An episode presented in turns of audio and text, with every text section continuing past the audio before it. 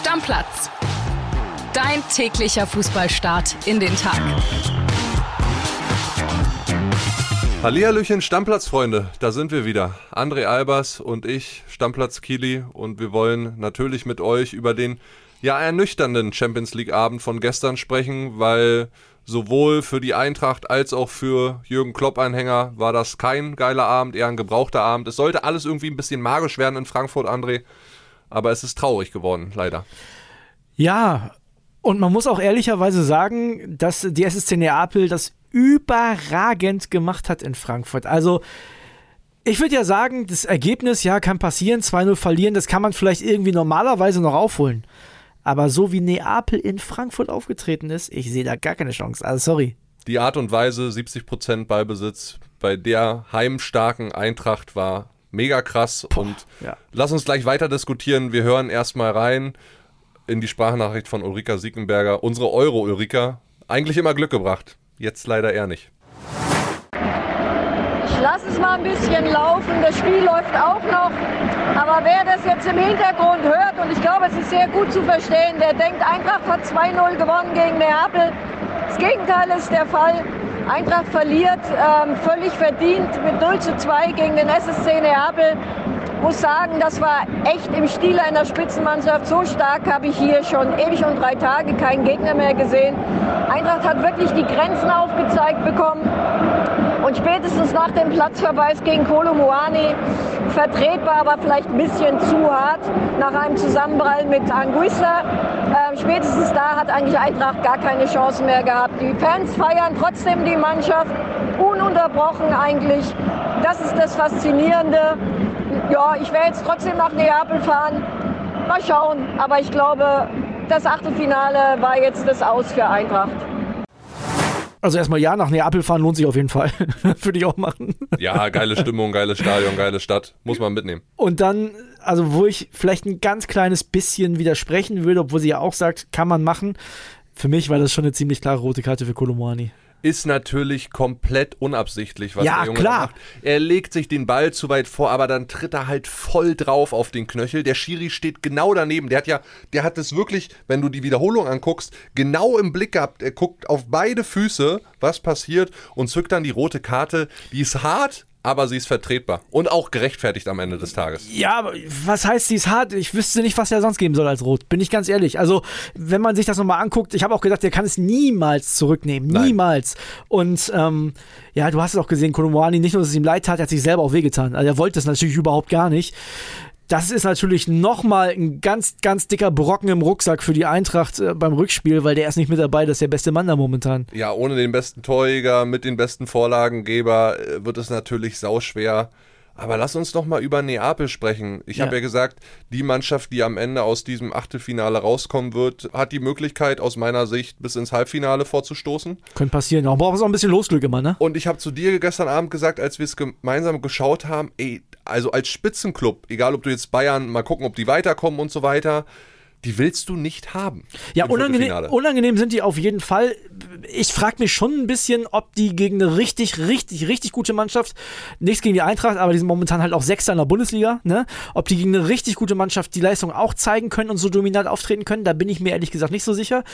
Aber ja, also was sie da in Frankfurt gemacht haben, das war überragend. Und die hätten ja noch höher gewinnen können. Also ich hier, wir nennen ihn mal Quaradonna, der Einfachheit ne, der, dieser Georgier, der da wirbelt mit der 77, der hat ja einen Elfer gehabt in der 36. Was übrigens auch eine ganz klare Sache war. Den hat Trapp ja überragend gehalten. Den hat Trapp wirklich überragend gehalten nicht nur die Ecke richtig geahnt, sondern der ist ja da wirklich richtig reingehechtet. Das hat er gut gemacht. Da hat er Eintracht noch im Spiel gehalten. Zu dem Zeitpunkt äh, war Neapel schon die spielbestimmende Mannschaft. Frankfurt ja. hat 15 Minuten gut mitgehalten und ab da an begannen so die Neapel-Festspiele. Und ich sag dir auch, du brauchst egal ob Frankfurt jetzt da irgendwie noch ein Wunder packen kann oder nicht, auch danach die Teams brauchen einen verdammt guten Torwart gegen diese Mannschaft, weil was die sich an Chancen rausspielen, mit einer Augenweide, Tempofußball, Hacke, Spitze 1, 2, 3.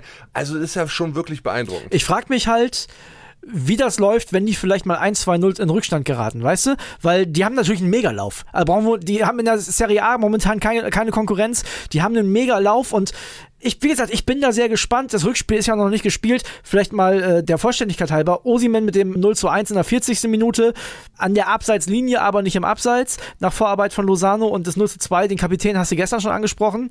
Die Lorenzo macht das gut und das war ein geiler Spielzug. Das war geil gespielt. Ne? Ja, wie der Georgier diesen Ball annimmt und dann mit der Hacke, Doppelpass war das ja mehr oder weniger, dann auf die Lorenzo zurücklegt genau mit der Hacke so ein bisschen Effet auch reingelegt, ja. sodass der ihm genau in die Füße fällt und dann schön ins lange Eck.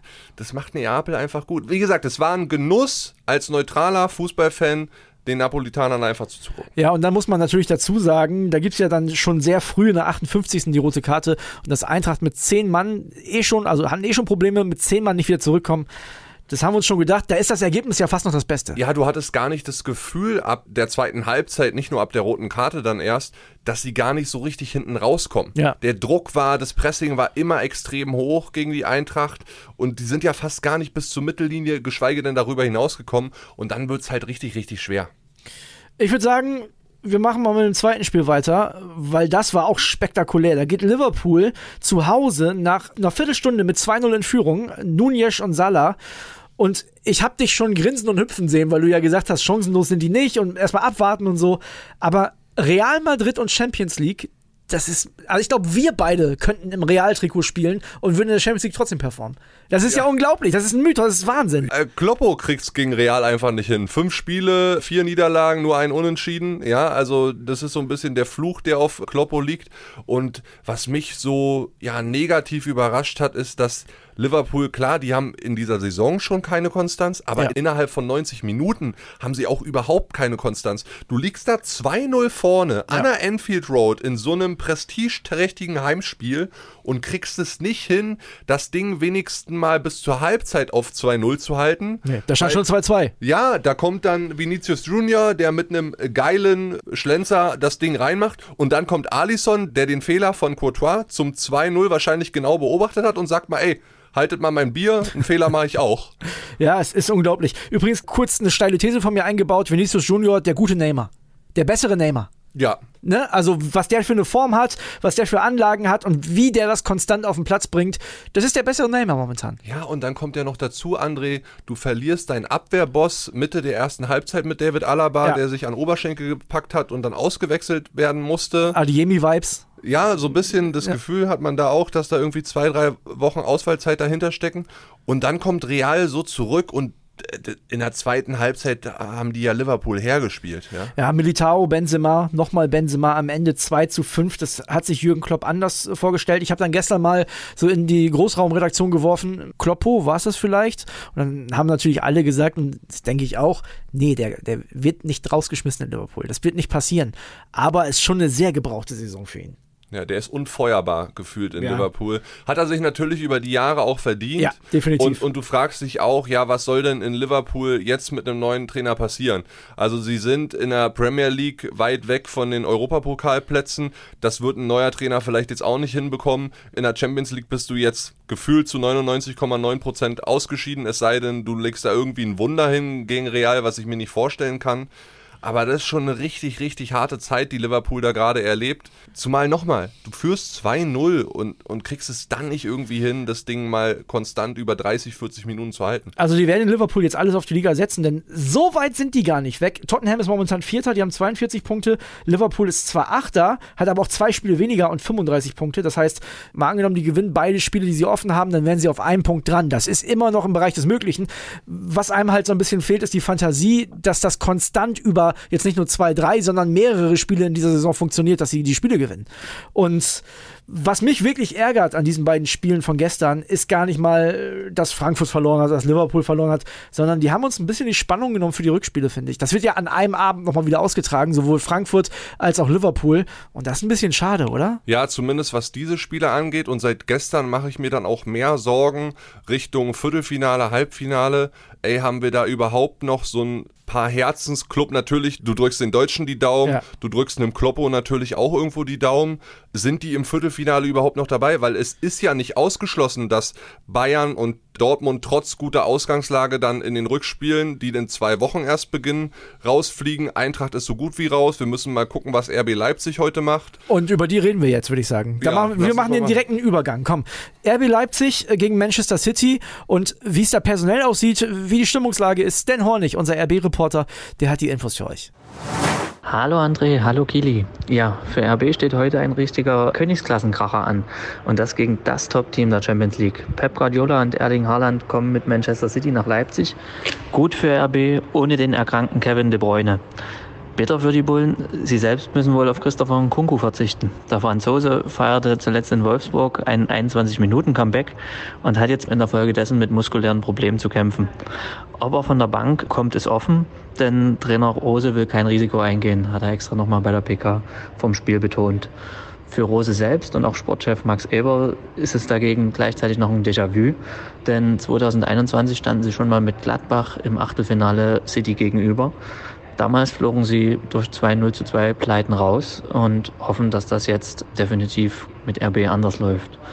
Ich gehe davon aus, dass die Chancen etwas größer sind, einfach weil bei RB mehr Qualität im Kader steckt, auch wenn Dani Olmo definitiv fehlt und Christopher Nkunku wackelt. Soweit von mir. Macht's gut. City ohne De Bruyne ist mit Sicherheit gut für RB, aber ohne Nkunku, ohne Olmo, das ist natürlich das Maß aller Dinge bei RB Leipzig im Mittelfeld, was, was die äh, Qualität in der Offensive angeht. Und das wird trotzdem ein Megabrett für RB. Ja, äh, ist überhaupt keine einfache Aufgabe, auch wenn City jetzt in der aktuellen Form jetzt auch nicht so gut dasteht. Fünf Spiele, zwei Siege, ein Unentschieden, zwei Niederlagen. Also die sind in England jetzt gerade auch nicht so mega gut unterwegs. Klar, gegen Arsenal gewonnen und so weiter. Da kann man jetzt sagen, gegen die Top-Teams sind sie da. Champions League ist nochmal was anderes. Wobei ich mich immer frage, Pep Guardiola, eigentlich der beste Trainer der Welt, so formulieren es ganz viele immer ja, der wartet jetzt seit zwölf Jahren auf den dritten Champions League-Sieg. Er probiert es immer wieder. Mit Barca hat er ja zweimal gewonnen, dann bei Bayern nicht geschafft, bei City auch nicht geschafft. Wenn man mal bei Google eingibt, Pep Guardiola und Champions League-Fluch, dann findet man 50.000 Ergebnisse.